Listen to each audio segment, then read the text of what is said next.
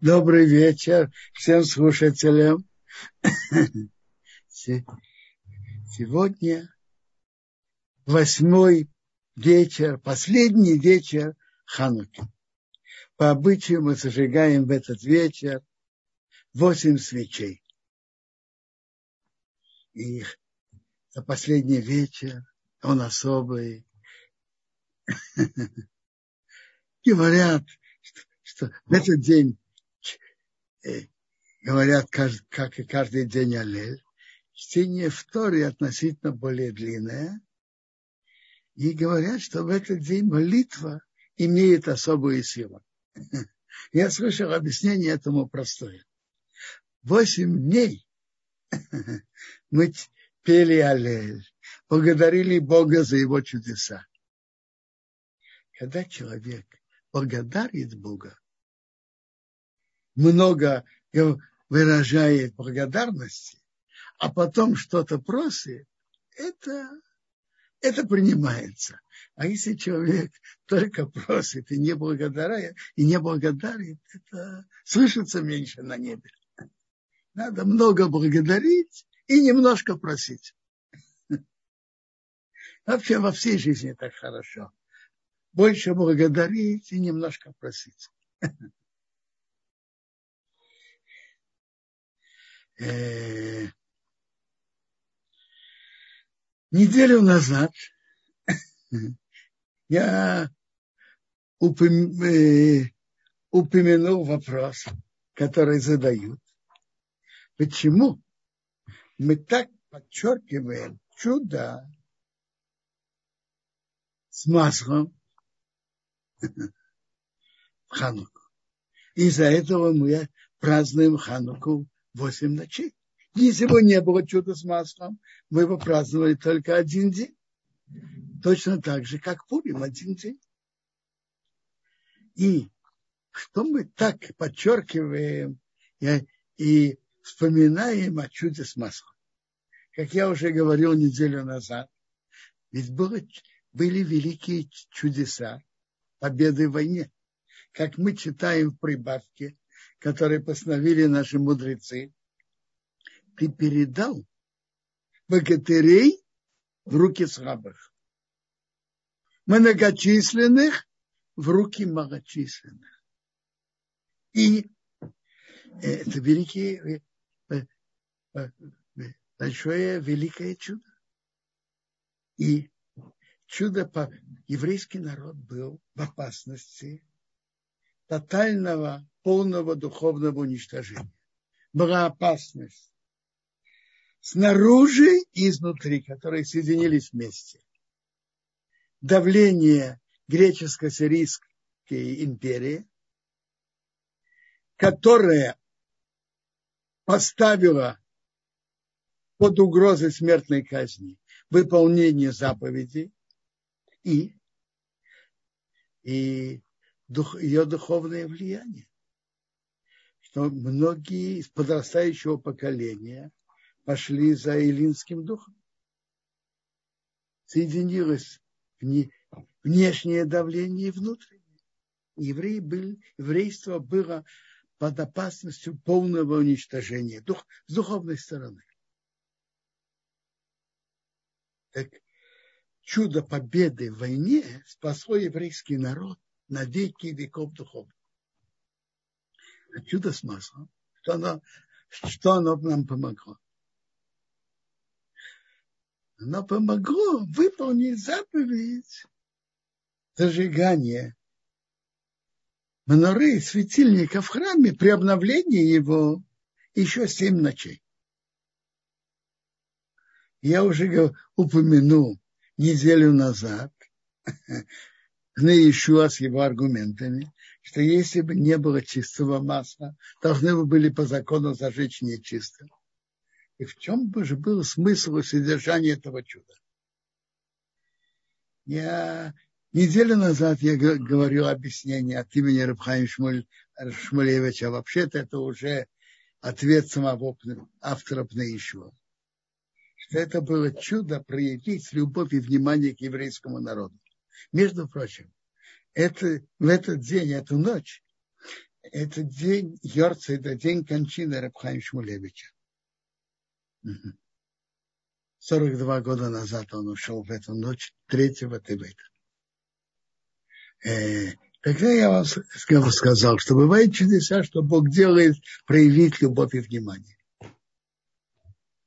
Сегодня я скажу вам другой путь, по пути ответ на тот же вопрос. По пути Маарала из Праги. Морал из Праги в своей книге Нер Мицва про Хануку говорит так. И не могу сказать, что это он говорит, но и по его пути. Чудо победы в войне, конечно, было большим чудом. Греко-сирийская империя намного-намного превосходила горстку евреев, которые поднялись на войну и вели партизанскую войну. Бог им помог, что они могли побеждать в битвах и, в конце концов, освободиться. Но если кто захочет упрямиться, он может сказать, кто сказал вам, что это было чудо? Он будет это объяснять так. Послушайте, евреи которые поднялись на восстание, у них большая, была большая мотивация. У нее была отчаянность, у нее была самоотверженность. И мы можем, и это может быть, что горстка солдат с большой мотивацией, с большой самоотверженностью может победить, иногда победить намного превосходящие силы врага. Как может кто-то утверждать? То есть это было чудо, действительно чудо. Но можно, но это было скрытое чудо. Можно было сказать, что это естественно. естественно. А вот чудо с маслом. Масло имеет свои физические законы. На определенный фитиль сколько времени эта масло будет гореть. На масло, как известно, ни мотивация, ни самоотверженность не влияют. И это было открытым чудом, что масло, которое могло гореть только одну ночь, горело восемь ночей. И по большому счету это была еще духовная победа еврейства над эллинизмом. Одно из вопросов подхода и эллинистов и подхода еврейства – это в эллинизме знают только природу. Действительно, у них были большие ученые. Геометрии, в астрономии, философии большие, у них были большие ученые. Но то, что выше природы, чудо, это вне их знания, вне их понимания. Они не готовы были признать, что есть чудеса в мире. Мы знаем, что есть природа, а есть над природой, Бог над природой. Когда Он хочет, когда Он считает нужным, Бог делает чудеса само то, что Бог показал им открытое чудо тому, тому поколению, это была и духовная победа над, э, над эллинизмом. Э, Марал Митпрок, если говорит, говорит приблизительно так, что чудо с маслом как бы, что это было открытое чудо, поставила свою печать на все события Хануки, что это чудо от Бога. Поставила свою печать. Э, я слышал от друга красивое сравнение на это. Был талантливый художник, который рисовал замечательные картины и подписывал. какую-то картину он не подписал. И положил, поставил ее в музей. Ему было интересно услышать, что люди говорят. Кто-то говорит, по стилю видно, что это нарисовал вот этот художник. Замечательно. Кто-то говорит, нет, он же не подписал, иди знай. Ему он решил положить этому конец. Закрался в музей и поставил свою подпись. Так чудо с маслом поставила свою подпись на все события Хануки, что это чудо от Бога. Ханука это показывает духовную вечность еврейского народа. Вообще-то в русском еврействе ничего не знал о еврействе. И, слава Богу, многие-многие вернулись к Торе на разных уровнях, а многие вернулись на все сто процентов выполнением заповедей и так далее. Это великое чудо. Я вспоминаю, как сейчас, как тут, когда я приехал в, 70, в начале 72 года, через какое-то время один человек меня спросил, что вы говорите о русском еврействе. Я сказал вам, что, то, что у меня вырвалось из сердца ощущение. И, и тогда, когда мы уехали, мы уехали почти последними из, из э, вот этого костяка соблюдающих евреев. Практически, практически все уехали. Сказал, мы оставили после себя пустыню еще больше, чем была пустыня до этого. Были еще единицы, которые соблюдали. После этого оставили полную пустыню. И вдруг из этой пустыни начинает расти. Великое чудо. Пробуждение, интерес.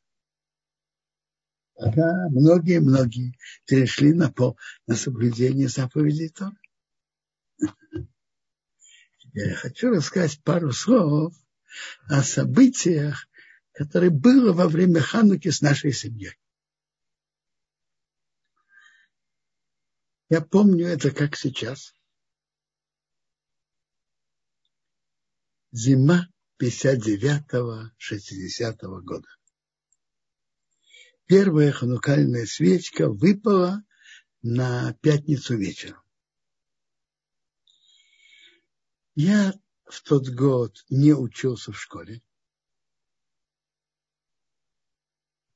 Папа даже получил для меня справка от одного профессора Полху Горгоноза, что мы лечились, что по состоянию здоровья. Интион Зильбе не должен учиться. Моя старшая сестра, Сара, не было 12 плюс, она училась в школе рабочей молодежи. Это не совсем гладко по закону. В школе рабочей молодежи, почему в школе рабочей молодежи? Чтобы не нарушать шаббат. В школе рабочей молодежи могли учиться только начиная с 16 лет и работающие люди. Сара не работала, ей было 12 лет. И папа не нашел другого выхода для соблюдения шаббата. А если закон о всеобучии, из-за, как раз из-за этого закона о всеобучии, папа попросил у профессора Буева, профессора Павла Горгоносова, дал мне справку. Нет, он не то, что просил у него справку. Он пришел к нему вместе со мной и сказал, послушай, у Бенчика болит голова. Он начинает учиться, у него болит голова. Что делать? Он говорит, послушай, если действительно нет выхода, надо будет отдохнуть. Написал на месте справку. Состояние здоровья он не должен, он не должен учиться этот год. И сказал, пусть он пойдет в школу. Если голова перестанет болеть, пусть учится, а если нет, необходимо пропустить год. Я помню, я был с папой там. Ну, имея эту бумажку, я не пошел в школу. Моя старшая сестра Сара, папа крутился в одной школе рабочей молодежи, потом послал ее, там ее выгнали. Впрочем, я тоже там был пару недель, или, может быть, полторы недели, не помню. Нас выгнали. Папа послал, нашел для нее другую школу рабочей молодежи. Вдруг кто-то стучится к нам в дверь. Утром, пятницу утром. Ну, открыли. Кто это? Из, из родительского комитета школы. Что, как, почему мальчик не учится, почему то, почему то. Мы поняли и узнали, что на нас готовится филитон в газете «Татарская правда».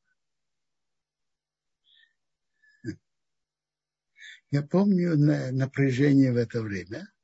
Понятно, зажигать ханукальные свечи мы зажигали, все делали. Напряжение, что делать? Выяснилось, что все было, все шло от КГБ. Папа зашел в редакцию газеты, спросил, спросил, смотрите, тут в Советском Союзе афишируется свобода совести. Правильно я верю в Бога.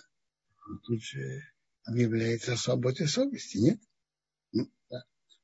Мы ответили, но, но вы же воспитатель подрастающего поколения. Папа спросил, как говорят, в лоб, что я могу делать, чтобы статья не появилась. Ему ответили, вы знаете такого-то, такого-то я еще не помню его фамилию, был какой-то поп, который официально, который отрекся от веры. И это печаталось во всех газетах, имя его афишировалось. Вы знаете такого-то? Ну, вы понимаете, что папе сказали? Очень просто. Ему сказали, если ты хочешь, чтобы мы от тебя отстали и не печатали филитон, сделай то же самое, что он сделал, и тогда все будет нормально. Но понятно, этого нельзя же делать. И папа это не собирался делать. Или там появился. Я могу даже сказать, когда. 6 января это было 6 Тевет. Сегодня мы 3 Тевет. Это было что 6 января. Появилась статья. 9 была суббота.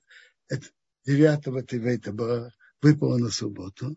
Было громкое собрание – школы папы, в школе мамы, громко выступали. Обвиняли папу, обвиняли еврейство во всех смертных грехах. И было принято решение уволить с работы. Он не может воспитать наше подрастающее коммунистическое, социалистическое поколение. Папа спросили такой вопрос, скажите, а вы будете преподавать атеизм на уроках математики. Он говорит, я буду преподавать, как все учителя математики преподают. Понимаете, никто никак не имеет никакое отношение одно к другому. Говорит, «Э, если вы не готовы на это, то папу уволили. И то же самое маму уволили. Но что было самое страшное для нас, что на обоих собраниях было принято решение от имени общественности. Понимаете, в Советском Союзе же не правительство решает, а общественность. Это понимаете, как это было? Общественность. Было принято решение общественное, решение собранием уволить папу и забрать детей от таких, увы, родителей воспитать их в советском духе, и они тысячу раз скажут нам спасибо.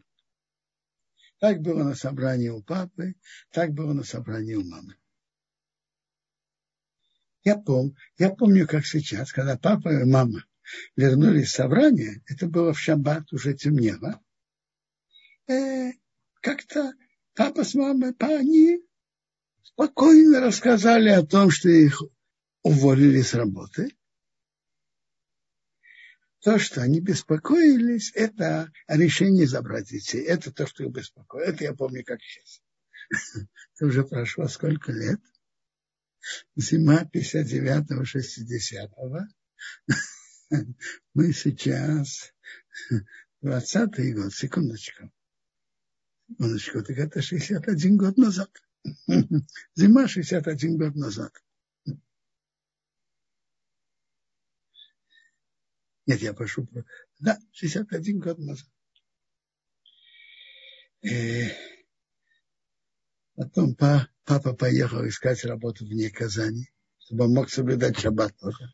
В Казани после такого афиширования он же не мог соблюдать субботу. Он возвращается домой, у него было приглашение. Знаете куда? КГБ. Все это было построено КГБ.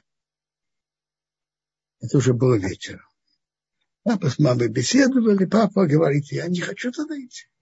Вы знаете, что в КГБ зайти очень легко, а вы все нет. Это вы, наверное, слышали. Папа даже посоветовал с юристом и принял решение убежать. В ту же ночь. Взял с собой талит и тфилин, сказал маме, я не знаю, куда я иду. Когда я смогу что-то сообщить, сообщу. У нас бы, денег у нас не было на поездку. Папа разбудил друга в середине ночи, одолжил деньги, сел на поезд и поехал. И так, папа убежал. Как говорится, мама осталась с детьми. Мама еще на собрании спросила кого-то, я не знаю, откуда у мамы был такой нюх, с кем стоит говорить. Она ему сказала, с кем я могу говорить о детях. На собрании, понимаете, речь об увольнении в первую очередь. Она спросила, ее интересовали в первую очередь дети. С кем я могу говорить о детях? Он сказал, там-то и там-то отдел пропаганды и агитации. Ну, мама пошла через несколько дней, поговорила. Я могу к вам привести детей, они не такие страдающие и так далее.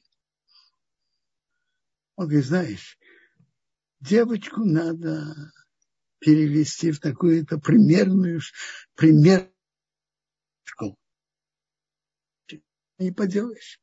Он уже полгода не учился, ничего не поделаешь. Этот год, он уже не, некуда его послать. Это было 13-го Тевета. Мы были в большой-большой опасности э, в то время, и как я слышал и потом, были христианские сектанты, у которых реально собирали детей. Была реальная опасность. Это большое чудо, что нас, нас оставили и не собрали у родителей. Слава Богу. Это события 61 год назад, которые начались накануне Хануки. И такая опасность духовная, как раз та опасность, которая была в Хануку. Слава Богу, мы очень имеем большую благодарность Богу, что помог. Чтобы, и чтобы это не вышло. Э, давайте перейдем к недельной главе.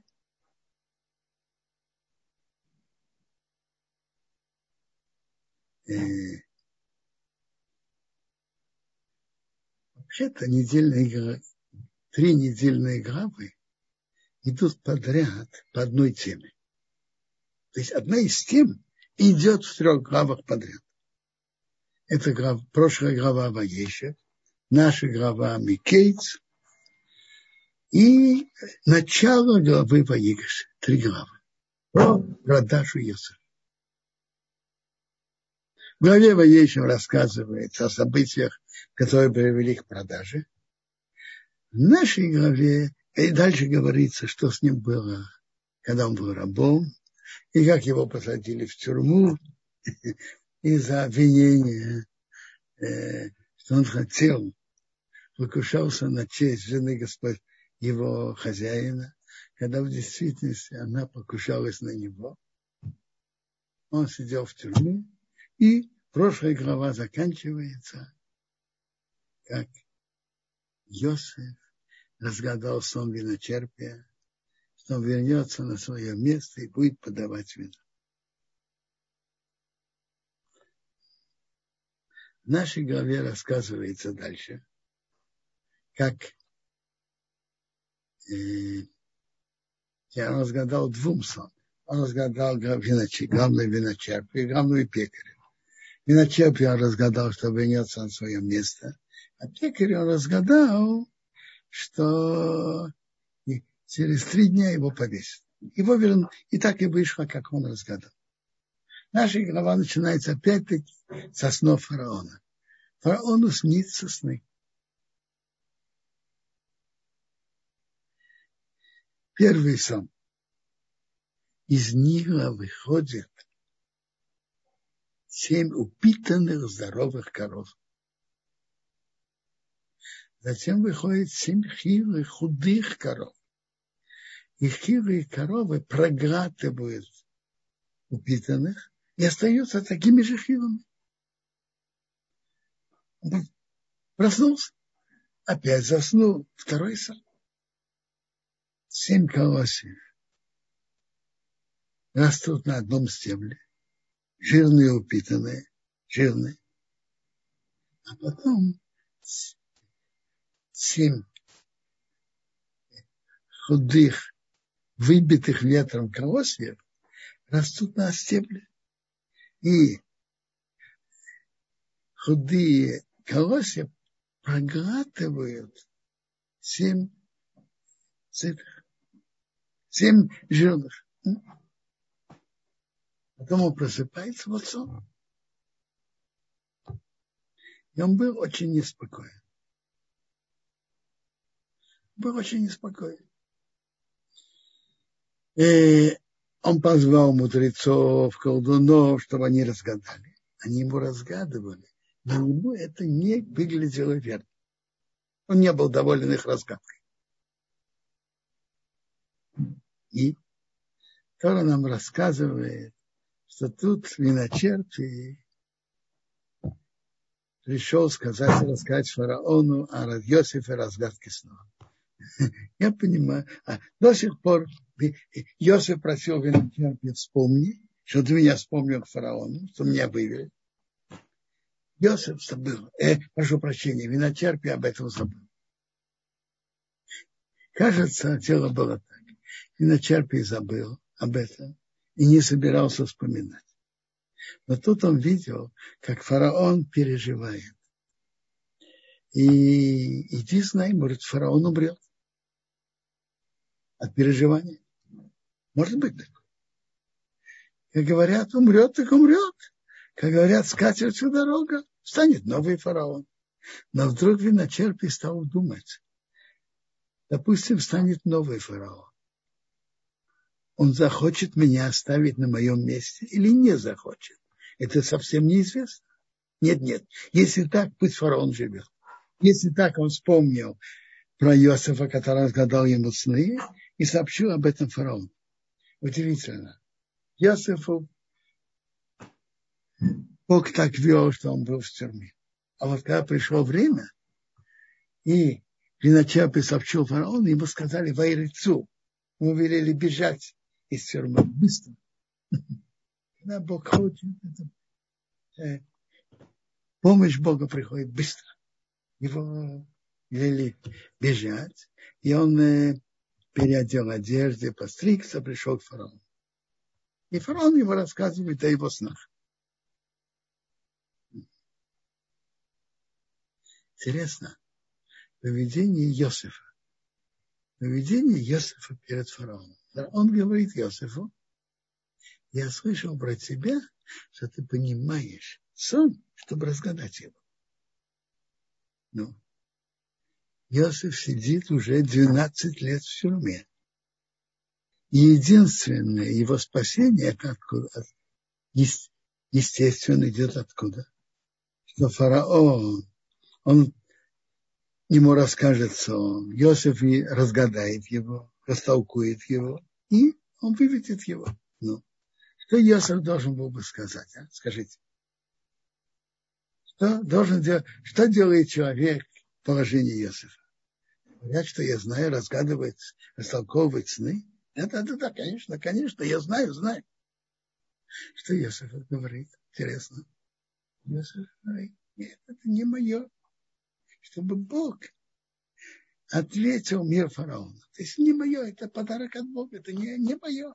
Не то, что я что-то особенное. Я не особенный, это подарок от Бога.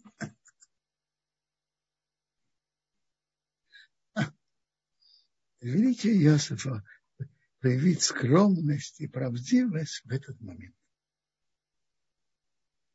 И он рассказывает Йосифу сны. И Йосиф ему растолковывает, что это оба сна про коров и про колосьев, это тот же сон. И это все говорится, это не личный сон для фараона. Это говорит, что произойдет со всем Египтом. И будет, придут семь сытых лет и семь голодных лет. Я видел объяснение, почему именно коровы.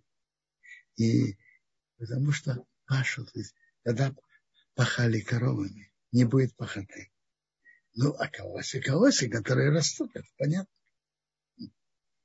Ведь будет семь сытых лет, будет много, особенно много зерна, а потом будет семь голодных лет. И в семь голодных лет не буду даже вспоминать ту сытость. А почему сон был повторен дважды? Потому что Бог торопится, хочет это быстро сделать.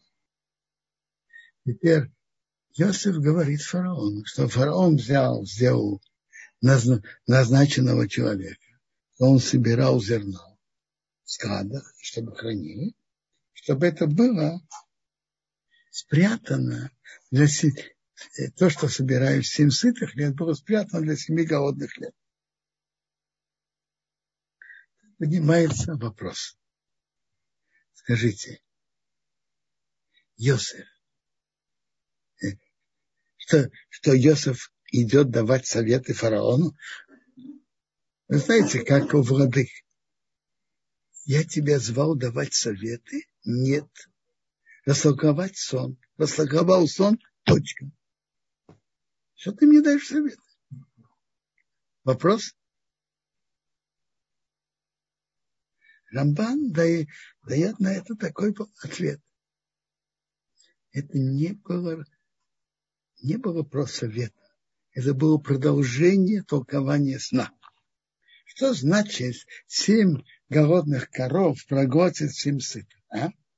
Это означает, что в семь голодных лет будут есть то, что соберут, и будут прятать в складах семь сытых лет. Поэтому, и поэтому это продолжение растолкование сна. Ильясов сказал своим рабам, найдем ли мы такого, который э, Дух Бога в нем. Я сказал, что я тебя назначил первым человеком после меня. Медраж говорит, что все, что Ясов получил, это то, что ему полагалось. Он воздержал себя от нарушения женой господина, как та шея, которая не хотела наклониться к запрещенной женщине, на нее ложат ожерелье. Уста, которые не хотели делать то, что запрещено, по этим устам будет кормиться весь народ и так далее. Все, что Иосиф сделал, это ему дали из того, что ему полагалось. И Тора дальше рассказывает про, про, про голод, про сытые годы, про голодные годы, про братьев. Ну, я надеюсь, вы читали, что, что, что было. А?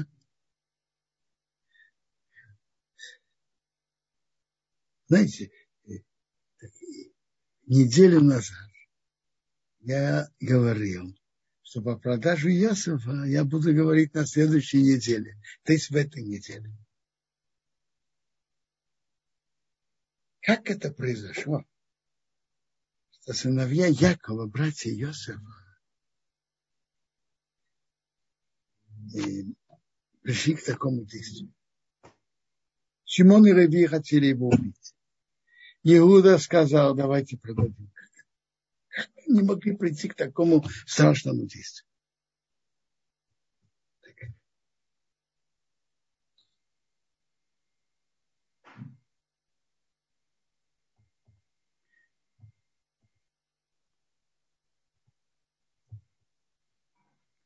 Тора рассказывает о трех причинах этой ненависти. Первая причина, что он рассказывал о них плохое. Значит, рассказывал плохое. То, что он видел. Он рассказывал, имел в виду пользу дела, что папа их воспитывал. Но была ошибка. Он рассказал, как это ему выглядело, а в действительности это было не так. И Медраж говорит, что он ошибся. Например, он э, говорит, что они имеют подозрение на разврат. Папа зацал говорил на это так. Они же имели фин, финансовые отношения с разными людьми, с мужчинами, женщинами. Может, кто-то пришел, давно не виделись, то другое. Ему это выглядело некрасиво, нескромно. Это были просто, просто их а, отношения торговые. То же самое, что они называли брать, братьев сыновей Билла и Зилпы рабами. И могли на их прикрикнуть, да. Не, не рабы, не называли их рабами. И даже говорит о трех вещах. Называли братьев рабами и подозреваемый на отношения женщинами, жителями этой страны, была ошибка. Он имел в виду положительно, но то, что он, как он рассказал, они видели, это привело плохим последствиям. Они видели, что он о них рассказывает. И потом папа его выделил, одел ему особую рубашку, и потом сны что они его поклоняются. Так и братьям это очень не понравилось. Они видели, что их семье растет человек, который хочет властвовать над всеми и сделать всех рабами. И тем более, что до этого в доме Авраама Авраам был продолжателем союза Бога. И продолжателем союза Бога с Авраамом был только Ицхак, Ишмаил нет. То же самое Ицхака был только Яков, стал продолжателем союза Бога с, с Авраамом. А Исав нет. Они им виделось, что Иосиф намеренно говорит о них плохое, что он остался единственный сыновей, который является продолжателем союза Бога с Авраамом. А их выбросил. И особенно, когда они услышали про сон. Первый сон, он рассказал, что их снопы братьев кланяются его снопу. То есть братья будут кланяться. Ну, это еще туда и сюда. А потом а, солнце и луна и одиннадцать звезд кланяются. То есть тут и растет диктатор, который, который хочет, чтобы папа папа тоже ему кланялся. Это недопустимо. Шимон и Рэби считает, такого надо убить. Он может разрушить всю семью. Негуда считал продать, избавиться от опасности, чтобы он не смог властвовать над ним. Была ошибка с их стороны. Они не имели права этого делать. Теперь продолжим дальше. Они, Яков очень переживал. Теперь вопрос на Йосефа. Задает простой вопрос.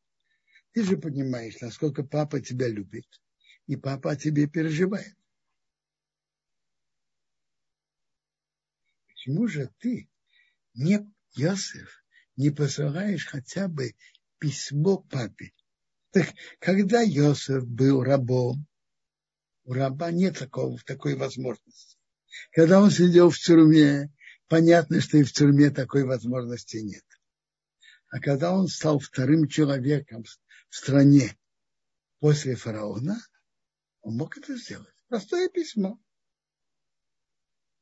Жив я, Йосеф, жив, здоров, нахожусь в Египте, Йосеф. Но Йосеф думал не то, это он мог сделать. Но Йосеф думал о последствиях своего действия. Йосеф послал это письмо. Хорошо, а что дальше? Папа начинал спрашивать старших сыновей, Рувен, Шимия, Лейви, Иуда. Скажите мне, что это такое? Мне тут принесли окровавленную рубашку. А тут вдруг я получаю письмо от Йосифа. Скажите мне, братцы, что в действительности было? Что-то такое. Тут что-то нечисто. Сыновья будут э, э, говорить что-то невразумительное и будут стараться поменьше встречаться с отцом. А то, что Яков имел связь с детьми, их воспитывал, имел влияние на их детей, на своих внуков, это строило дом Якова.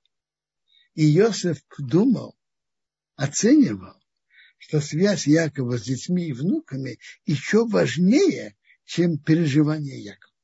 Поэтому Иосиф был в тяжелой дилемме. Что делать? Сообщать плохо. Не, как я уже сказал, папа начнет интересоваться. Не сообщать. Плохо. Тоже плохо. Папа переживает, плачет. Что же делать? Йосиф решил, я пойду по пути, что Бог ведет. А что Бог ведет? Бог показал мне сны. Он показал мне сны просто так? Нет. Он показал мне сны, которые потом сбудутся. И, по-видимому, через сны папа узнает обо мне. Если это идет через сны, это руководство Бога. Не, не я это инициирую, это руководство Бога. Тора нам рассказывает о Гомезе. И интересно, Йосеф, так пишет Медраж, дал такие указания. Во-первых, продавать зерно он продавал лично. Во-вторых, был, был голод и там, где Яков жил, Яков своими сыновьями жил. Был голод в трех странах. В Египте, еще в двух Финике, Палестине был, был голод. И они, он, при, э, он велел так, что никто не может послать за себя раба, покупать зерно нельзя перекупать, как говорится, заниматься спекуляцией. Каждый должен покупать для себя. И каждый, кто приходит, должен написать свое имя, имя отца и имя деда. И он это сделал для того, чтобы он мог встретиться с братьями и потом понять, что делать. Братья к нему пришли, так мы читаем в нашей главе, когда начался голод. И они пришли десять сыновей. Йосиф видит, что первый сон уже почти выполнился. Но там все, в том сне все поклонились, а тут поклонились только десять сыновей. Один сын не пришел, Бенямин. Что делать? Йосиф решил э, стараться ускорить выполнение сна. Как ускорить? Привести к тому, чтобы Йомин пришел. Но ведь братья говорят, что папа не, пос, не послал младшего. Он боялся, как бы с ним в дороге не произошла беда. Так поэтому он его не послал. Что делать? Привести к тому, чтобы все-таки он пришел. Как? Он обвинил их в шпионаже. И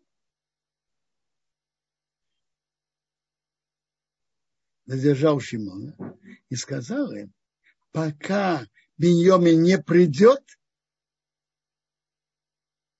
чтобы вы не видели моего лица. И он понял, что они будут вынуждены прийти покупать зерно, иначе они умрут с голода. Этот аргумент сказал Юта Папе. Так Раша приводит. Если мы приводим Беньями, Беньямина, опасно, может для Беньямина, может будет опасность. А если мы его не берем, то у нас зерно кончается, и мы все умрем. Так лучше уже держаться за точную, уверенную опасность для всех, чем сомнительную опасность для Бениамина. И папа, не хотя, согласился. Пока он объявил их шпионами, Это было, может быть, чтобы они сами поняли, насколько нехорошо, что они его подозревали в шпионаже, что он рассказывает папе. И чтобы это было им прощением за это.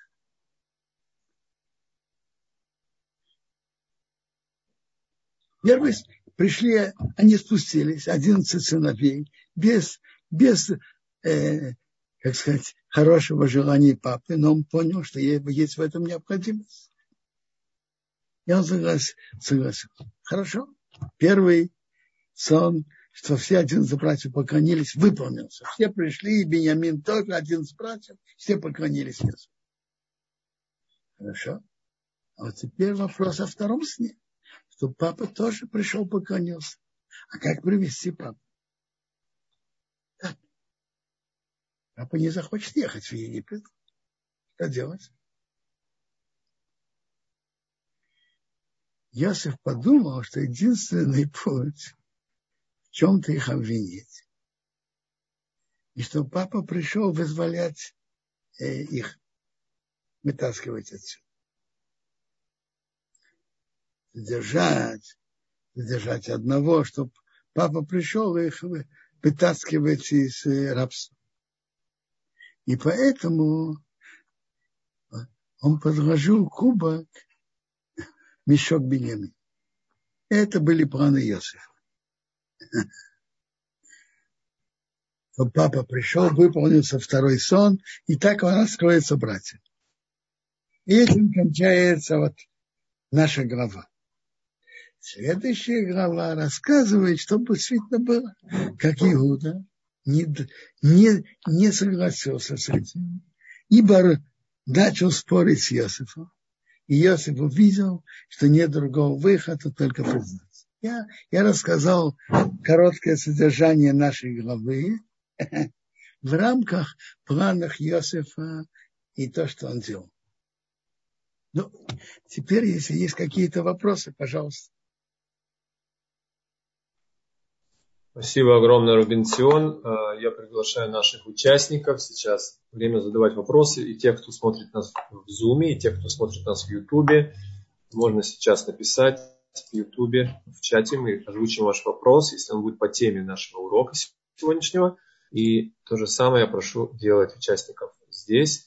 Пока участники готовятся, я хочу маленькое объявление сделать сейчас о том, что все наши уроки они требуют больших затрат финансовых. И поэтому мы э, настоятельно просим тех, кто в состоянии, помочь нам э, э, финансово, чтобы продолжать эти уроки. Для этого можно зайти на сайт Taldot.ru и в разделе «Деньги» там есть также опция «Помочь программам» на Taldot.ru.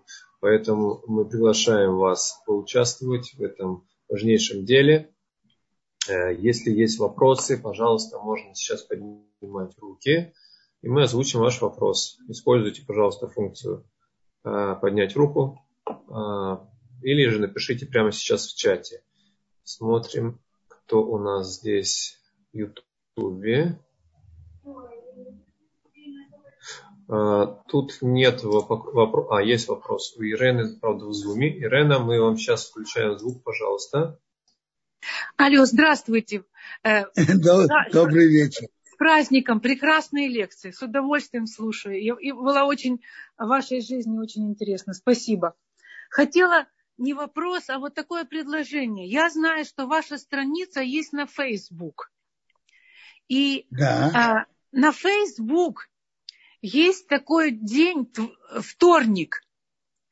Он называется по-английски Giving Tuesday. Э, и я знаю, что каким-то образом Талдот можно зарегистрировать там. А, я прошу прощения, Ирина, что я вас перебиваю. Я прошу вас связаться со мной по этому вопросу. Хорошо. Я... Давайте мне имейл. Я, это, это предложение, да. как собрать больше денег для Талдот. Как а, с вами... Со... Э, Отлично. Спасибо как, вам. Как с вами связаться? Я сейчас вам напишу, хорошо? Лично. Вы я мне... Напишу, я... Как вы... Лично? У меня нет WhatsApp. Э, в, а в Zoom у вас есть э, здесь возможность посмотреть в Zoom сообщение, я вам напишу в Zoom. В Хорошо? Zoom, в Zoom, да. да. В Zoom, в Zoom, в чате от Даниэля Вайсберга. Да, отлично, хорошо. Да, сейчас Все, я... спасибо. Ханука Самеях, спасибо. Ханука Самеях. А сейчас у нас есть еще вопрос от Рины. Рина, пожалуйста, мы включаем вам звук. Да, Рина? Добрый день. Да, меня слышно, верно? Да, ты. Я слышу. Да, уважаемый Раф Бенсон, Ханука Самеях, спасибо огромное за чудесный урок. И у меня такой вопрос.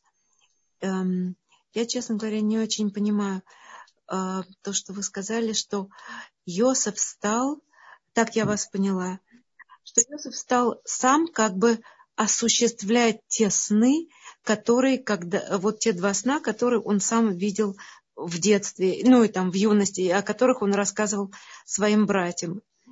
Но я не понимаю того, что э, ведь Иосиф, скажем, позже, когда он разгадывает сны э, виночерпия, э, пекаря, э, фараона, ведь это сны, ведь это то, э, как Всевышний разговаривает с этими людьми, как Всевышний предупреждает фараона о том, что произойдет, как Всевышний предупреждает э, виночерпия и пекаря о том, что с ними произойдет.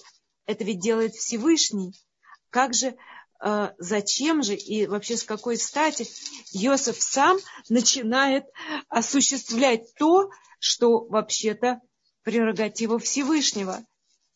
Зачем ему, э, из того, что вы сказали, я так поняла, что Иосиф планомерно пытается осуществить, привести в жизнь, э, притворить в жизнь то, что он вот видел, что ему снопы поклонялись, а потом ему поклонялись звезды, и то, и вообще со звездами это же тоже невозможно осуществить. Там поклонялись ему двое, в том числе уже давно умершая его мама. Как так может быть? Почему он не оставил, э, грубо говоря, э, Всевышнему э, осуществлять то, что Иосиф увидел во сне? С какой стати он начал сам это осуществлять? Такой вопрос, извините.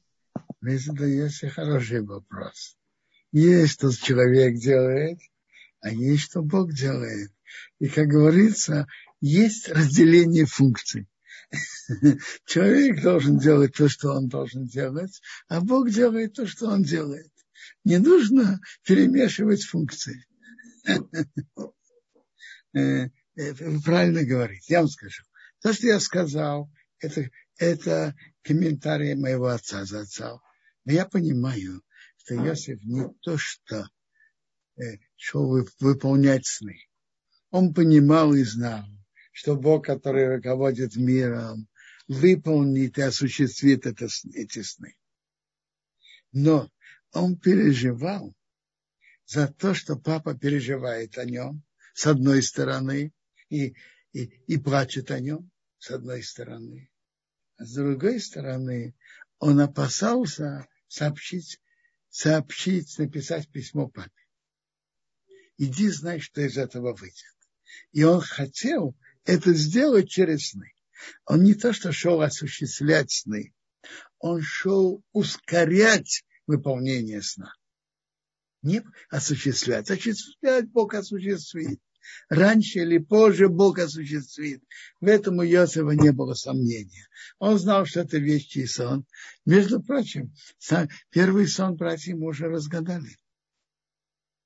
Второй сон разгадал ему папа. Братья ему разгадали, ты что будешь властвовать над нами? И мы сделаем тебя владыкой над нами, ты будешь царем нами, или, или ты будешь властвовать над нами. А второй сон разгадал папа. То есть что солнце, что это папа, мама и брат. И сон, который, который разгадывает, растолковывает, он уже имеет силу выпол, выполниться так. Иосиф знал, что сон выполнится. Он знал, что это вещий сон. Но он всего-навсего шел ускорить их выполнение. Так мне кажется. Это сам пшат папы с отцом. Только ускорить их выполнение. Если... И, а это, я думаю, может быть, да, можно ускорять. Сон точно выполнится. Бог его приведет в исполнение. Есть еще вопросы? Есть вопросы, Бенсион, но, правда, вопрос э, по прошлой главе, я так понимаю, что наши участники... Ну, прошлая глава, это все-таки э, эти три главы, как одна глава почти. А, вопрос, да, что вот был такой, э, по-моему, мы даже отвечали на этот вопрос. Ну, как бы он немножко такой острый, да. В чем провинились жители Шхема, что они должны были все... Это не глава, не прошлая а, глава, это, это позапрошлая. Э, э, смотрите, тема эти, этих трех глав, пожалуйста, это отдельно мы сейчас не можем в это входить, это же не, не полминуты.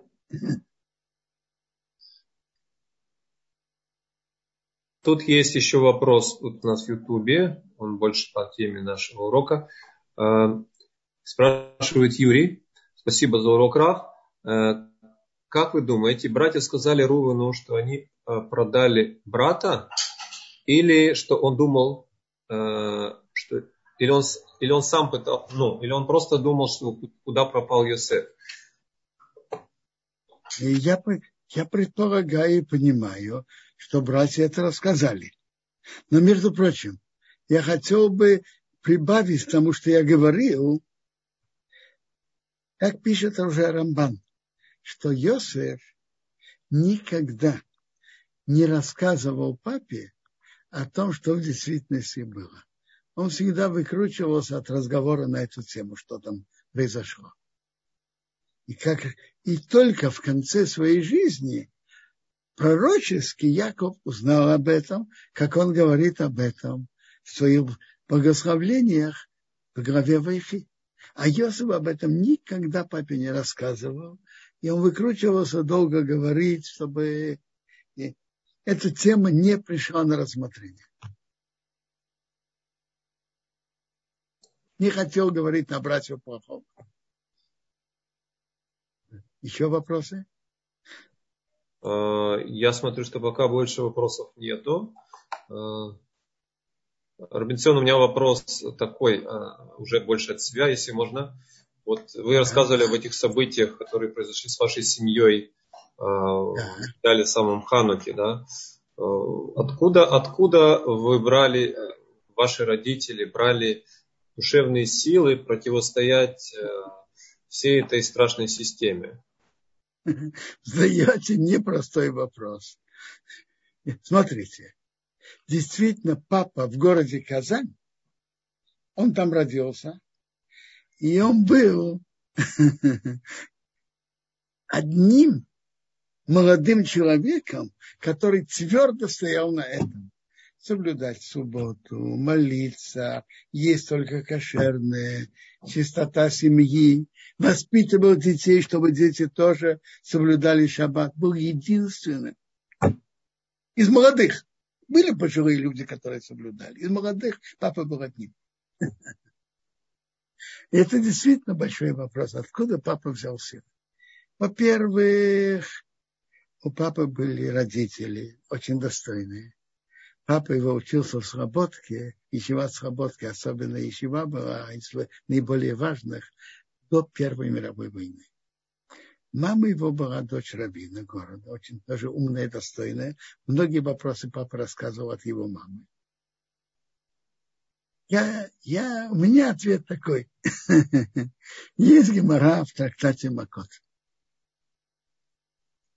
Бедерех минатора, минадвиим, минактувим, истории пророков из Писаний. Бедерех шадам роцел ирих бамилихимото по пути, что человек хочет идти, ведут его с небес.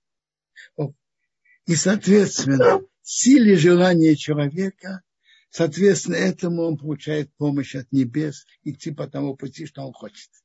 Но надо знать, значит хочет. Вот человек хочет. Значит, он хочет. Многие, много человек хочет. Вопрос, на что он готов тратить силы, энергии, идти на жертвы, на трудности. Это значит, что он хочет. Он готов на все, но чтобы идти по Торе. Это то, что был у папы принцип. Он готов работать больше часов, неудобные часы, но чтобы он мог соблюдать шаббат. Он готов жить нестандартно, скромно, но чтобы дом был по Торе, соблюдать субботу, кошерную пищу и всю, и все другие законы. А когда человек действительно глубоко хочет идти по этому пути, так по тому пути, как Гемора говорит, пути, что человек хочет идти, ведут его с небес и помогают. Я думаю, что это, это основная сила, которая помогла папе идти и маме идти по этому пути. Нам тоже была из достойной семьи, которая все, все соблюдала. И она тоже помогала папе во всем этом. Когда папа убежал, мама осталась на линии фронта. И она как раз пошла на, бороться за спасение детей. Потом переехала в Ташкент, там, где, куда папа переехал.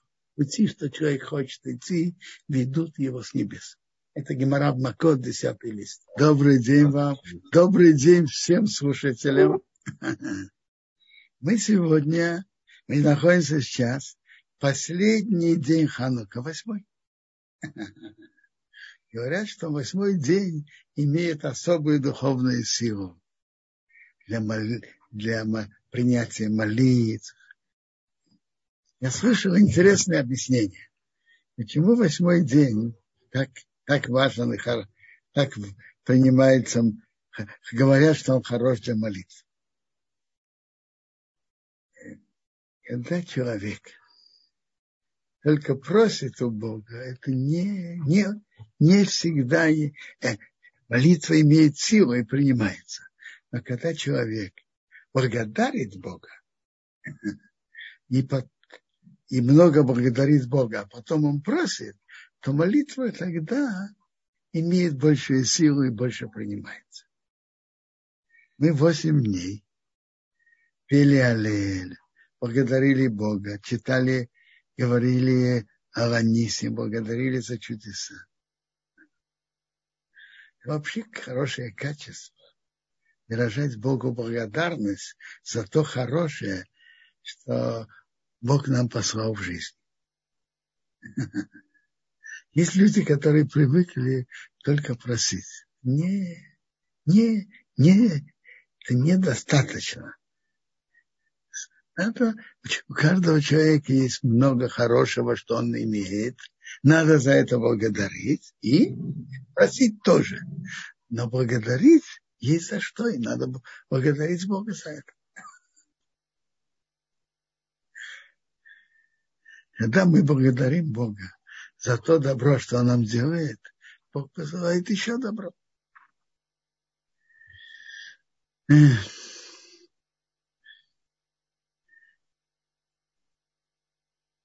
Ни, ни Хануки были большие, мы празднуем памяти великих чудес, которые были. И эти дни особо радостные. Вообще-то, если мы охватим взором истории еврейского народа, попробуем перенестись в ту эпоху и увидеть, что там было.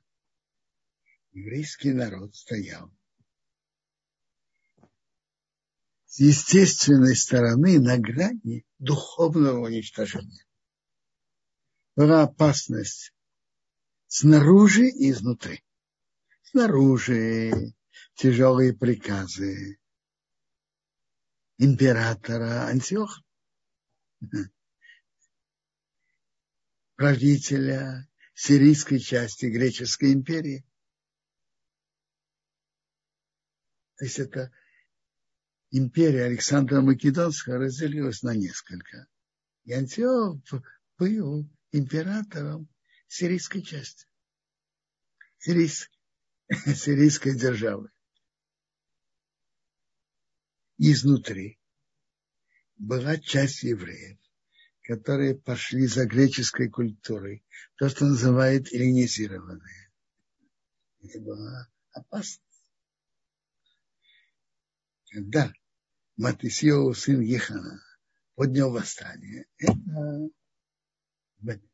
изменила ситуацию. И хотя их было очень мало, но, но Бог им помог, и они победили.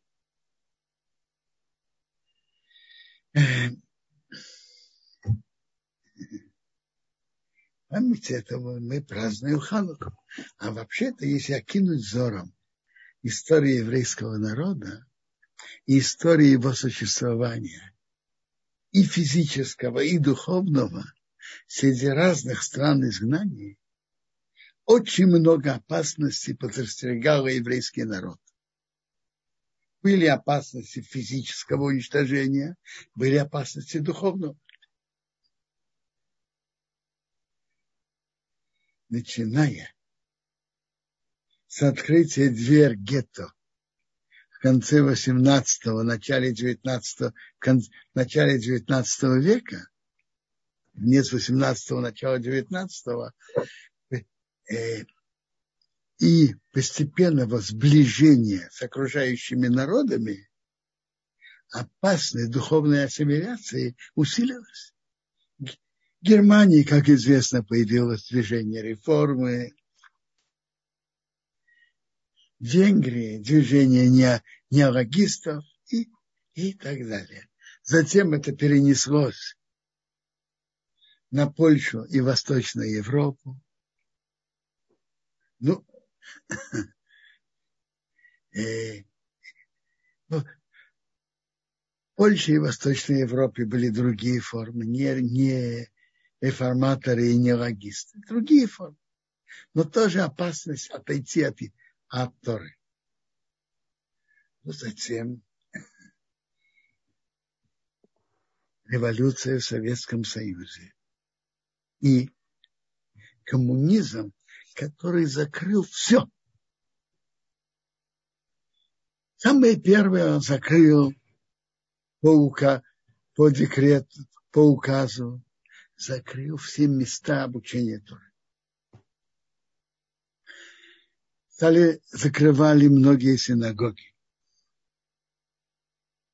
Якобы по просьбе самих молящихся. Но самих людей.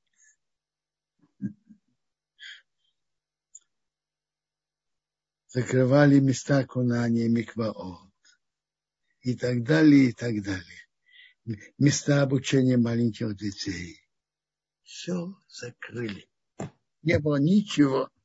Ни, если что-то существовало, только подполье.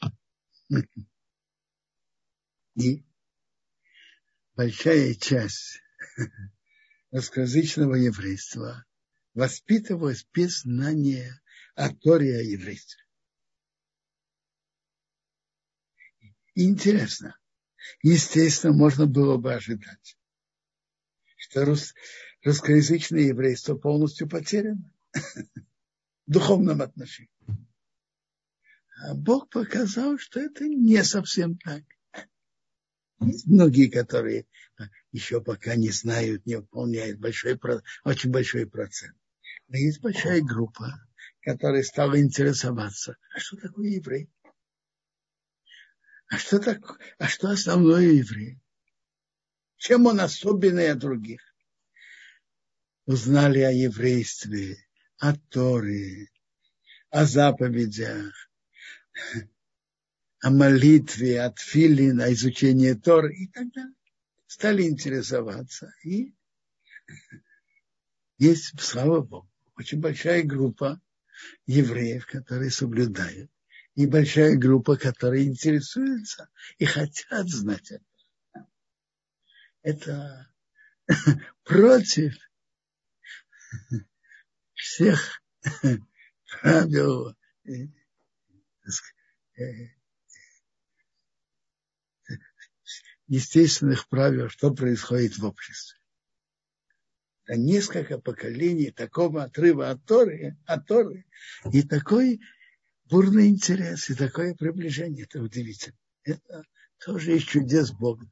Бог посылает дух, дух интересоваться Торой. Слава Богу, больше и больше людей интересуются и знают, и встают на это как раз тоже относится к, к чуду, который, э, который показывает нам Ханука. Вечность духовного существования еврейского народа. Э, я не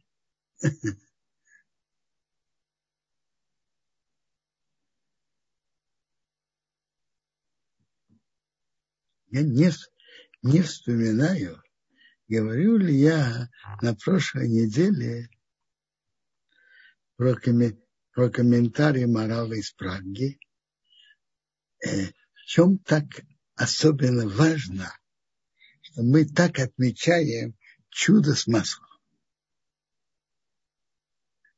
Знаете что, я все-таки его скажу, я не помню, я говорил его неделю назад или нет, все-таки скажу. Морал из Праги отмечает так, что было же чудо побед, побед в войне. Как мы говорим, ты передал гиборим бияд халашим, богатырей в руки слабых. Верабим бияд матим. Многих, многочисленных в руки малочисленных. Это чудо. Мы особенно, это, это великое чудо. И это спасло еврейский народ. Есть и чудо с маслом, что они наш, когда они об, освободили Иерусалим и обновили храм, и начали там службу, нужно было масло. А чистого масла было достаточно только на одну ночь. Нашли одну бутылку с маслом. И было достаточно, что только на одну ночь, а горело восемь ночей. Что мы так подчеркиваем это чудо?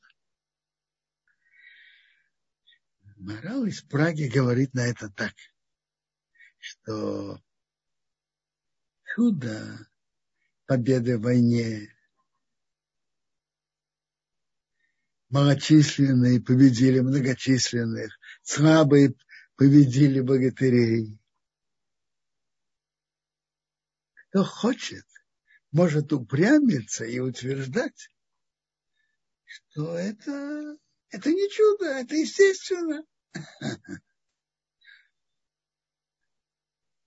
Может утверждать так, что на войне сильная мотивация человека, что горстка людей с большой мотивацией, отчаянных, самоотверженных воинов могут победить намного превосходящие силы врага. И кто хочет упрямиться, может так захотеть утверждать. Э, это не так, но кто хочет, может так утверждать.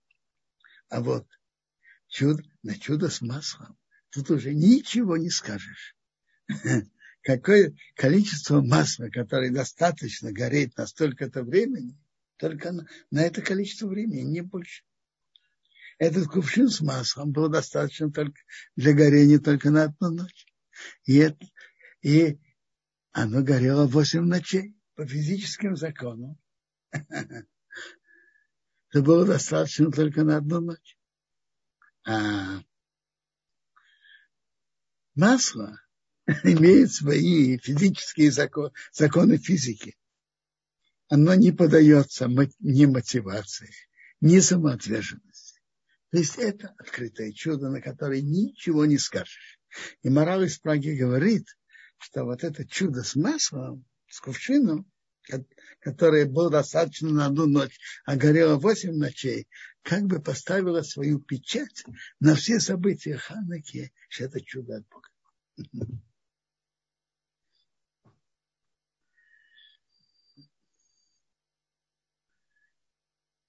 мы находимся в главе Микейц. И я уже, э, говоря о главе Ваицы, я говорил, что глава Ваицы – это один отрывок без перерыва в середине в Торе. Нету интервала в самой Торе. И то же самое глава Микейц, наша глава. Почему так? Глава Микеец, она как бы идет, это цепочка событий, одна за другой, которая в конце концов приводит к развязке, к тому, что Йосеф открывается братьям и говорит, я Йосеф.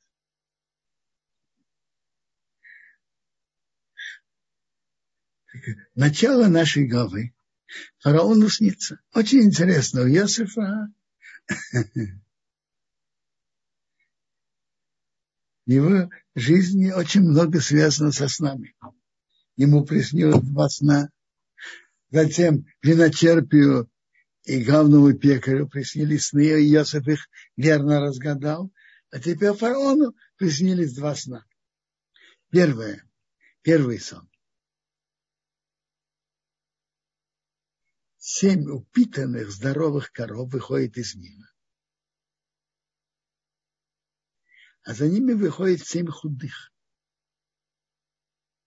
И худые проглатывают упитанных, как потом фараон рассказывает Иосифу, и не видно, что они пошли внутри него, внутри них.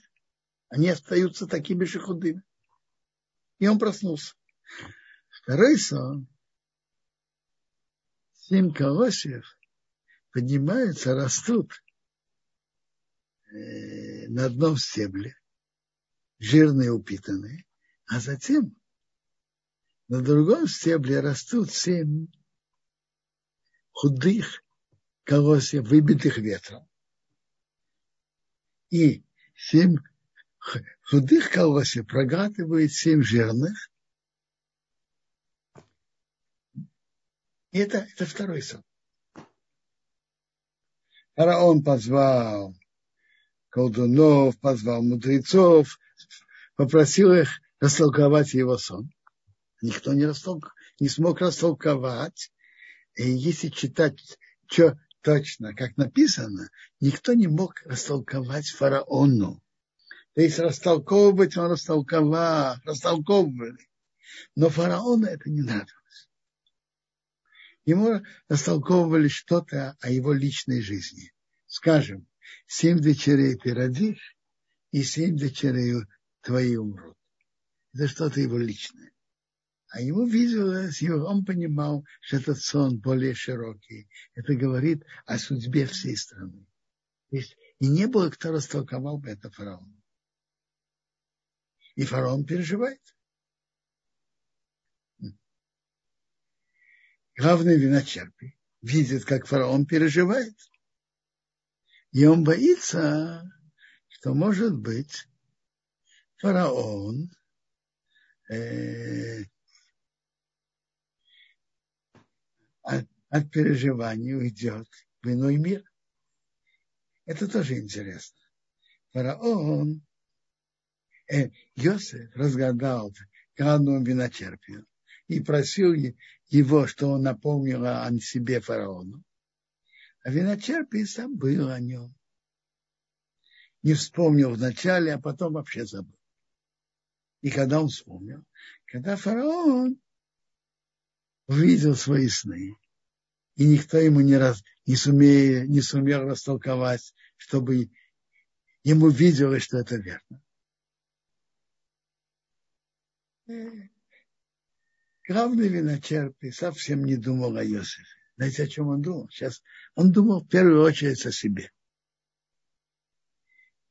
Фараон переживает. Не знаю, может, он умрет от переживаний. Как говорят, умрет, скатится всю дорогу. Что плохого? Но главный, я так думал, главное виночерпие. Но потом вторая мысль его, послушайте, если этот фараон умрет, придет другой фараон. Оставит ли он меня на этом посту или нет? Это уже неизвестно. Нет, если так, надо делать все, что в моих возможностях, чтобы этот фараон остался, продолжал жить. И он вспомнил про Иосифа, который ему разгадал сны, и рассказал это быстро фараону. И фараон велел быстро позвать Иосифа. Медраж говорит, что Бог хочет кому-то помочь, то это может быть сделано очень быстро. велели побежать. Он постригся, поменял одежды, пришел к фараону. И фараон ему рассказывает сны. Йосиф идет растолковывать.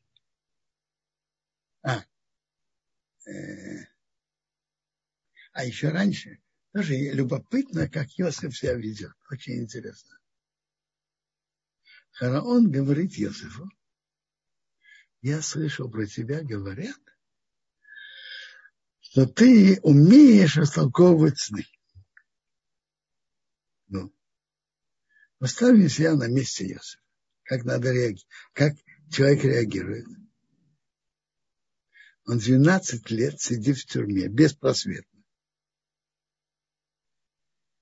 И сейчас появился луч надежды, что, может быть, я растолкую сам фараон, ему понравится, и меня выведут на свободу. А, замечательно. Я должен провести как можно более лучшее впечатление на фараона, правильно?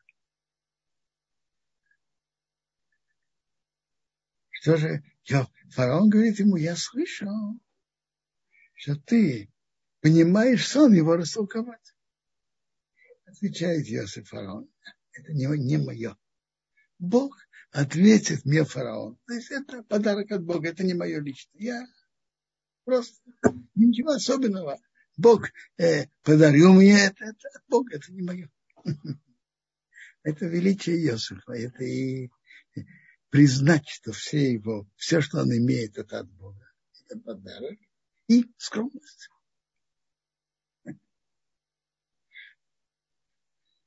Показывает величие Иосифа в тот момент.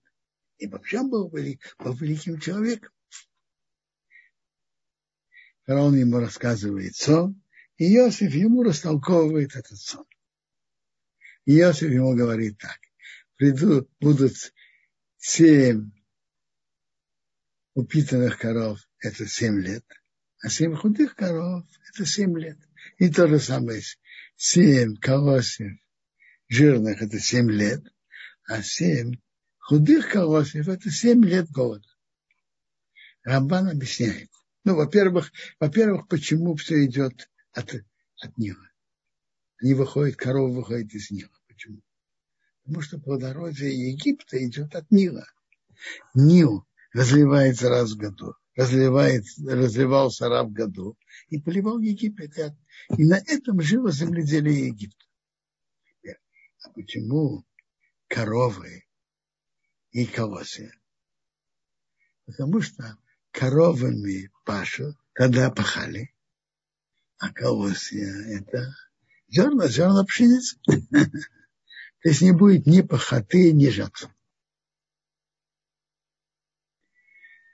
Теперь Йосиф говорит так, что надо взять в эти семь святых лет собрать, назначить, взять человека, который организует Египет, чтобы собрать в эти семь лет зерно на семь голодных лет. И в семь голодных лет будут есть и того, что соберут в эти семь сытых лет. Замечательно. Но можно спросить вопрос. Э, Йосеф, для чего тебя позвали сюда к фараону? Для чего? Растолковать сон. Растолкуй сон и молчи. Что ты даешь фараону советы? Что за нахальство? Что это такое? Рамбан задает этот вопрос, поднимает этот вопрос и отвечает. Это не было просто давать советы фараону давать советы, вы знаете. Монархи не любят тех, кто дают советы, когда их не спрашивают. Это не было просто давать советы фараону. Нет. Это продолжение растолкования сна. Ведь написано, как, как Рамбан это объясняет, что в семь голодных, семь голодных коров проглотят семь сытых. Что это означает? Что в семь голодных лет будут есть то, что соберут и оставят, от семи сытых лет. И, и то, что написано, что не, не будет видно, э, незаметно, что они их проглотили, очень просто. За всем голодных лет будет такой сильный голод, что хотя будут есть от зерна, которые, которые припрятались, положили за 70 лет, голод останется большим, сильным голодом.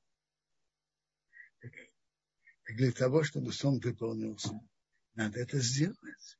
Надо организовать Египте, чтобы собирали зерно и хранили на э, собирали зерно в эти 70 сытых лет, богатых лет, урожайных, на 7 голодных. Это то, что Иосиф сказал. Тут мне и Фарой обращается к своим придворным, сказал, найдем ли мы подобного человеку, которого дух Бога в нем? Найдем ли мы такого, как Иосиф? И фараон заявляет, после того, как Бог тебе это сообщил, нет такого разумного и мудрого, как ты. Ты будешь над моим домом, и по твоему слову будет кормиться вся земля а я буду выше тебя только престолом. Я буду называться фараоном, не ты. А в руководстве практически ты будешь руководителем Египта. Интересно. Говорят, что как раз вот это, э, как это фараон принял в один момент такое решение передать ключи руководство великой державы в руки человека, которого он видит в первый раз.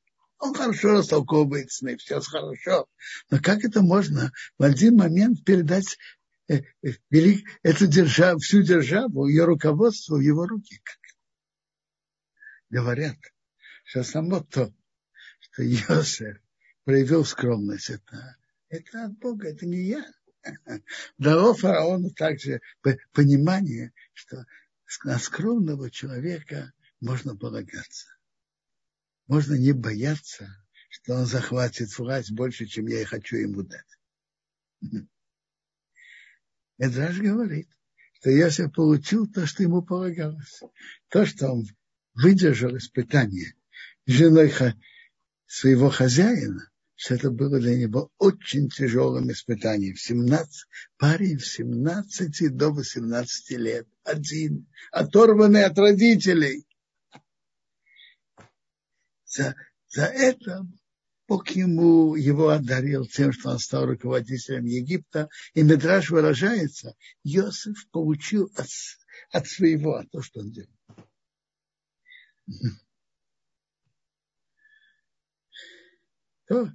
Дальше Тора нам рассказывает цепочку событий, которые происходят потом. Цепочка событий, которая приведет в конце концов встречи Иосифа с братьями и затем раскрытие Иосифа себя перед братьями. Иосиф хотел знать, что происходит с семьей, с братьями. И как Медраш рассказывает, он дал указания. Во-первых, раб не посылает раба, что он покупал зерно. Нет. Сам человек приходит в Египет покупать. И когда он приходит, он должен записать свое имя, имя отца, имя дедушки. А перекупать, как говорят, заниматься спекуляцией строго запрещено. Каждый должен купить сам. Иосиф это сделал, что братья пришли, и что он мог знать о них, и мог с ними встретиться.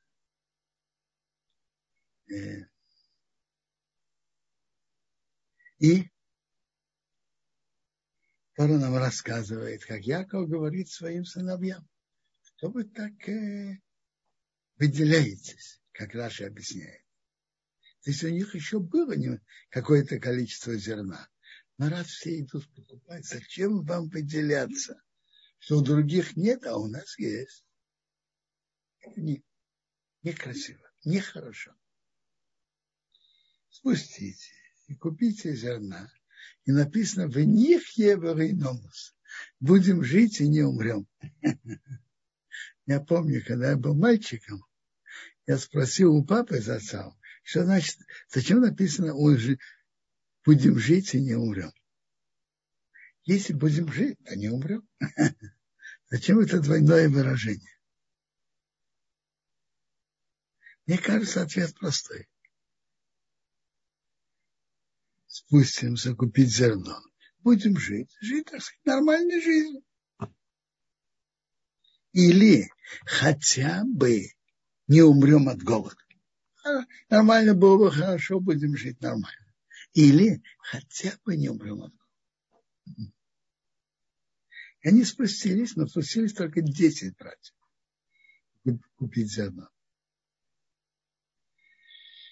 А Беньямина папа Яков не послал. Он сказал, чтобы не случилось беды, потому что его мама Рахель умерла в дороге, и я боюсь, чтобы не было беды в дороге. Э, я перехожу к другому вопросу. Мы говорили неделю назад о продаже Иосифа. Почему братья так сделали? А теперь вернемся к самому Иосифу. Рамбан задает вопрос. А почему Иосиф не написал папе письмо? Ведь он прекрасно понимал, что, наверное, папа переживает и боится, что он умер. Почему же Иосиф не написал письмо папе? Так спрашивает Рамбан. Так, послушайте. Когда Иосиф был рабом, у раб таких привилегий. Теперь так. И земля Кнан, в которой тогда жили наши отцы, теперешняя земля Израиля, была относительно не так далеко от Египта, даже по понятиям э, под транспорту тех лет. Не было так далеко. Э, несколько, не, дорога несколько недель. Не так далеко. И пока Йосиф был рабом, у него таких привилегий не было. Когда он сидел в тюрьме, определенно не было таких возможностей. А вот когда он стал вторым человеком в стране, вот вторым после фараона, почему он это не сделал? Это вопрос. Папа Зацар отвечал на это так. Конечно, Йосеф об этом думал, и он желал, чтобы, чтобы папа не переживал. Но, с другой стороны, Йосеф боялся за последствия своих действий. Я посылаю папе письмо, хорошо? Что, что, что я пишу в письме? Жив, здоров, нахожусь в Египте, все нормально на под, подписывается Йосиф, твой сын Йосиф. Хорошо. Папа получил письмо. У него начинаются вопросы. Он подходит к своим сыновьям, Рувен, Шимен, Леби, Иуда. Дорогие, расскажите мне, что это такое? Тут мне принесли окровавленную рубашку Йосиф. А тут я получаю письмо от Йосифа. Пожалуйста, объясните мне, что действительно было. Что-то тут не гладко. И что выйдет? Папа говорил так. Папа за отца говорил так. Выйдет, что братья будут говорить что-то невразумительное и выкручиваться, а объяснив в другой раз, они будут стараться меньше быть у папы, у Якова. А влияние папы на сыновей и внуков имело очень большое значение для постройки дома Якова. И Иосиф думал, что то, что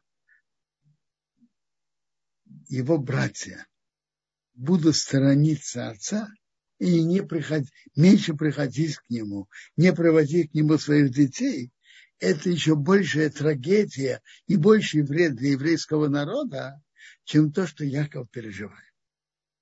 С другой стороны, папа переживает. Недопустимо так это оставлять. Что делать? Так Йосеф решил так. Бог же мне показал сны. И это не напрасно. Значит, Бог показал мне сны. И, по-видимому, через эти сны произойдет мое раскрытие папе и братьям. Когда братья к нему пришли первый раз, и пришло десять, они пришли купить зерно. И они ему поклонились. Во сне написано, что мы собираем снопы в поле, и вот поворачиваются ваши снопы и кланяется моему снопу. То все, все братья поклоняются. Удивительно, насколько этот сон точно подходил э, к тому, что потом произошло. Сноп – это же зерно. Они кланяются Йосифу из-за зерна. Но там было, там были все братья, одиннадцать а тут только десять. Йосеф решил, как говорят, ускорить события. Привести к тому, чтобы первый сон выполнился. Когда э, его раскрытие отцу происходит через сны, которые Бог ему показал, это определенно выйдет хорошо. Это уже руководство Бога. Так он э, решил ускорить выполнение снов. А как это сделать? Как привести Бениамина? Ведь папа не хочет его привести. Как это воздействовать на папу, что он согласился? А как? Задержать Шимона. А как задержать? Сказать, вы шпионы. Пока это в какой-то мере им простит на то, что они считали Йосифа как шпиона, который шпионит о них папе. Неразомерно. И он задержит Шимона. Он сказал, как Иосиф сказал, вы шпионы. Я вас подозреваю в шпионаже, и вы не увидите моего лица, пока вы не придете вместе с Бениамином. Мы читаем в истории. Папа очень не хотел, очень не хотел посылать Бениамина. Пока шло кончаться зерно, Иуда сказал папе так, как Раша говорит, послушай, если ты не пожелаешь Бениамина, то мы уверенно все умрем с голода. Если ты посылаешь Бениамина, есть опасность. Может быть, да, опасность для Бениамина, а может нет. Или да, или нет. Но если ты не посылаешь, все, мы все умрем с голода. Поэтому лучше оставь сомнения и иди за уверенным, чтобы мы не, не умерли с голода. И Иуда поручился за Бениамина перед папой на этом свете и на том. Впрочем, это качество принятия ответственности, которое есть у Иуда. Он взял на себя ответственность, что он ему вернет. Они пришли. Так они пошли вместе с Бениамином, пришли к Иосифу, и они все ему поклонились. Первый сон выполнился. А? Хорошо. Первый сон выполнился полностью. Все братья поклонились. Ну, а что делать, чтобы второй сон выполнился? Так это нужно здесь постараться, чтобы и папа пришел. А как это сделать? Задержать Бениамина, из-за него папа придет. А как задержать Бениамина? Йосеф подложил ему мешок бокал и объявил, обвинил в воровстве чтобы папа пришел. Это были планы Иосифа. Но тут подошел Иуда и стал беседовать и, и просить, и спорить с Иосифом. И он увидел, что вот-вот Иосиф вынет меч и начнет убивать. Как Медраж говорит, он сказал, с тебя я начну и кончу фараоном. Медраж выражается так. Если он сказал, я начну с фараона и кончу тобой, Йосиф думал, думал бы, есть еще время размышлять, ждать. Он говорит, с тебя я начну, уже нету времени. И он увидел, что нужно раскрыться. Он велел, выходите все и раскройте. Так папа отца объяснял это события, планы Иосифа и, и события в нашей главе. А вообще-то из этой главы можно много, есть много что учиться.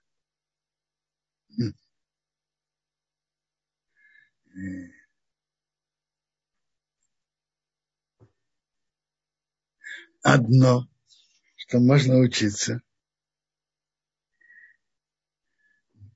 что человек должен знать.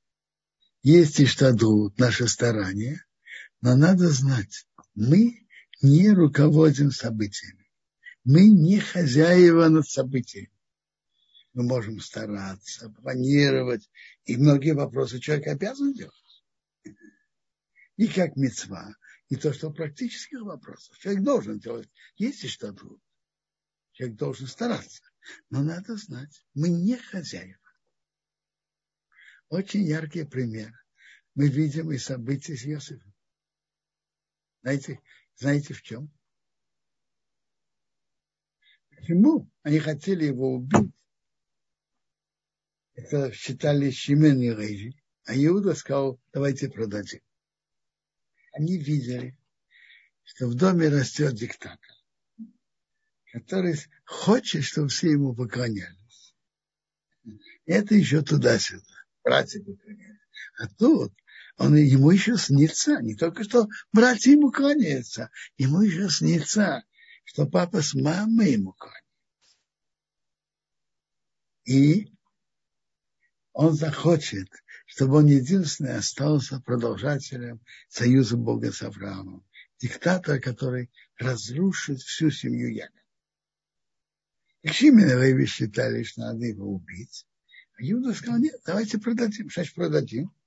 Очень простой план. Что вы боитесь? Что он не разрушил дом Якова? Что он над вами не властвовал? Ну, мы дадим его в рабство.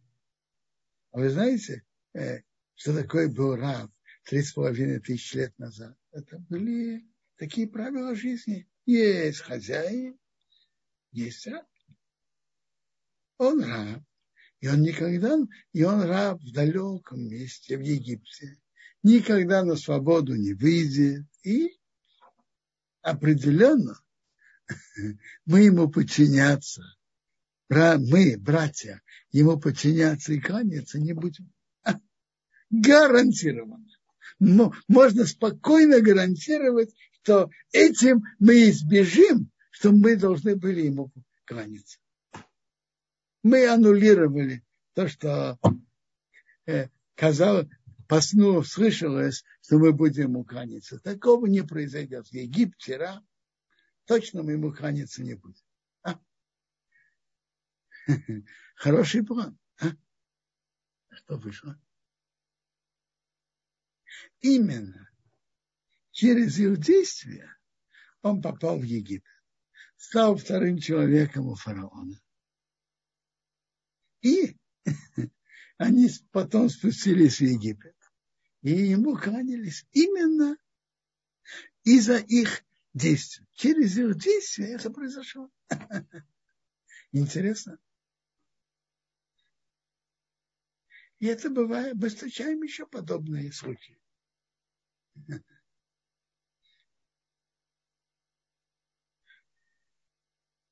Возьмем историю с Аманой. После пира с Ахашвейрашем и с королем Ахашверышем и королевой, королевой Эстер, он вышел. И представьте себе, ему кланяется, да. Но Мордхай не кланяется. Скажите, можно это пережить? Аман считал, что нет. Какого э, это недопустимо. Он пришел домой, забрал советника,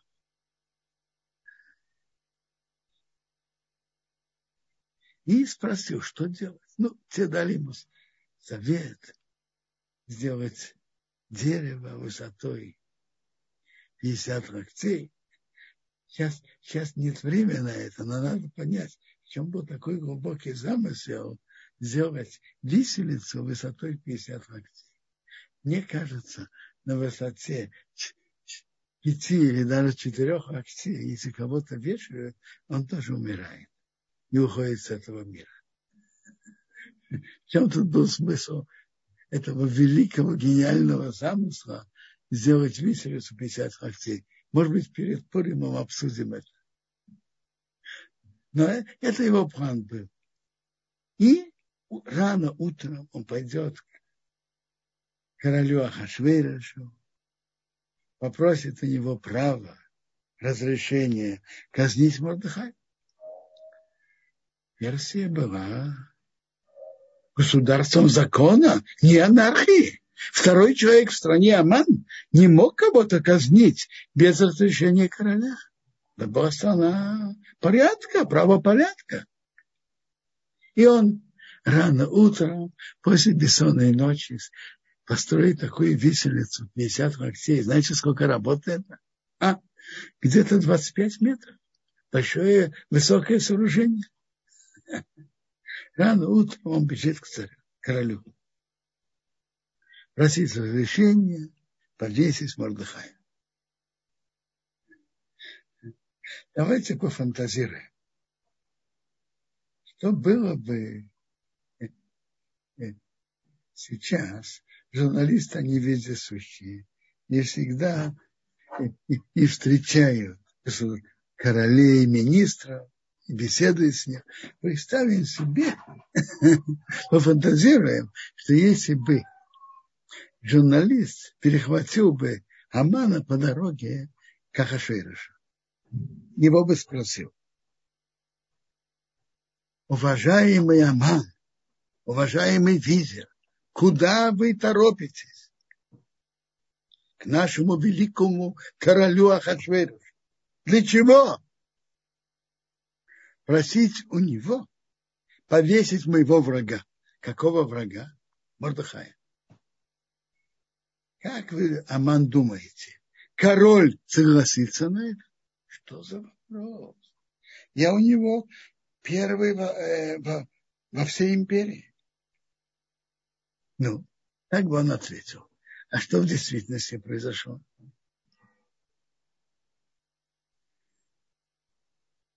Ахашвирош не дает ему выловить ни слова.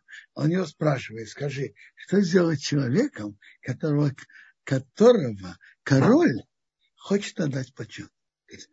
Возьму царскую одежду, которую одевал царь, и, и коня, на котором скакал царь, и его, и взять, посадить его, и кричать перед ним, так что делали что такому человеку. И он, а Аман думал, что это все для него. А? Тут, тут Ахаширош ему говорит, иди, как ты говорил, все точь в точь, и сделай это Мордыхай. Ну, ну скажите, он шел к королю, чтобы повесить Мордыхая. А для чего он действительно пришел к королю? Чтобы дать такое хорошее предложение, какой почет отдать человеку, которому царь хочет отдать почет, и, и дать почет Мордыхаю, а? Человек планирует, и, и так Бог создал его. Он делает, но надо знать, что он не руководит событиями. Как тут мы видели с братьями. И Второе мы тут видим. Это мы должны учиться от братьев. Если человеком что-то случается неприятное, надо понять, кроме того, что человек старается, что тут практически сделать? Начать в первую очередь подумать, почему со мной это произошло. Почему Бог мне это делает? За что? Что я должен исправить перед Богом? И в первую очередь он должен искать в, в этих вопросах мера за меру. Это путь Бога, вести все мера за меру. Где мы это видим? Когда их обвини, Иосиф обвинил, что они шпионы. И потом они нашли у себя деньги за, за зерно, и они стали беспокоиться, что Бог нам сделал. Нас сейчас обвинят, что мы украли у египетских властей деньги. Что они сказали? Первая часть. Действительно, мы виноваты перед нашим братом, что мы видели его беду. Он у нас просился, а мы не послушали. Поэтому на нас пришла эта беда. Просто перевел предложение Тора, как написано. Он у нас, мы виноваты перед нашим братом, что мы видели его беду. Он просился у нас, а мы его не послушали. Поэтому пришла на нас эта беда.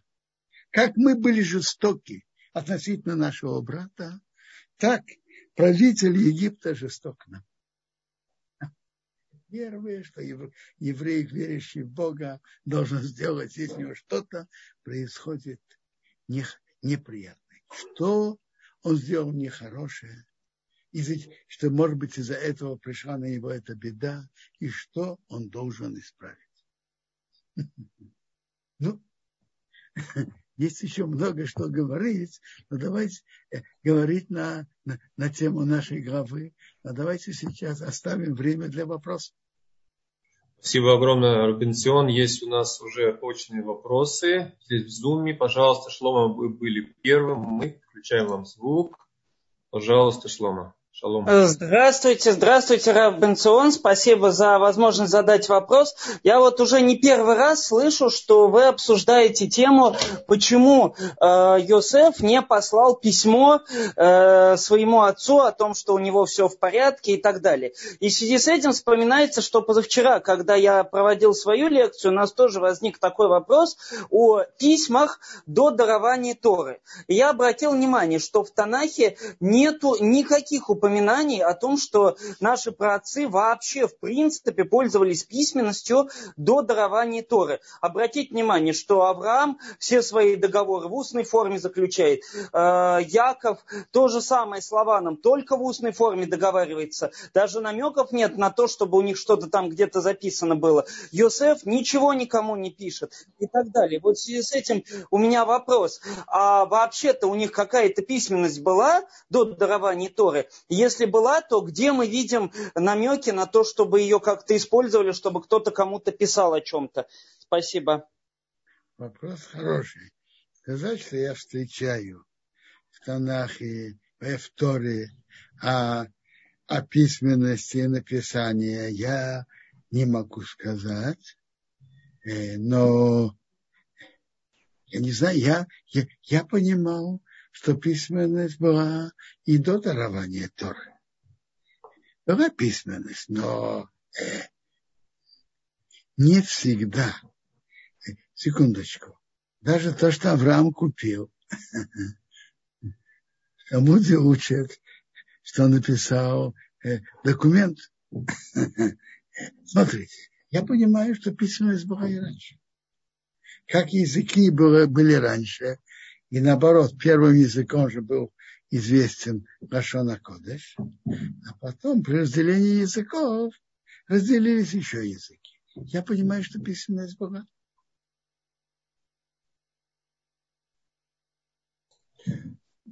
Спасибо большое, Робинсион. Мы сейчас дадим возможность э, Хай Виолетте спросить. Хай Виолетта, э, да. здравствуйте, пожалуйста. Вы в эфире. Да, добрый день. Э, Равбенсон, Равданим, Ханука Самех. Э, вопрос на тему Йосефа не совсем по недельной главе, ну, как бы эта тема. Да? Эм, эм, помните, в Туре написано, что э, все видели, что Всевышний с Юсефом. И да. Раши пишет, что, что имя Творца было на его устах. То есть он, например, расставлял столы, с помощью Бога, Бог поможет, я расставлю столы и так далее. Да. да. Это то, что Раши говорит. Вот вопрос, как бы, Лихойра, мы, ну, как бы, почему Раши так это комментирует, потому что, ну, как бы, проще сказать, что все видели успешность Иосифа, да, и вот это вот, вот с Творцом, что Творец с ним.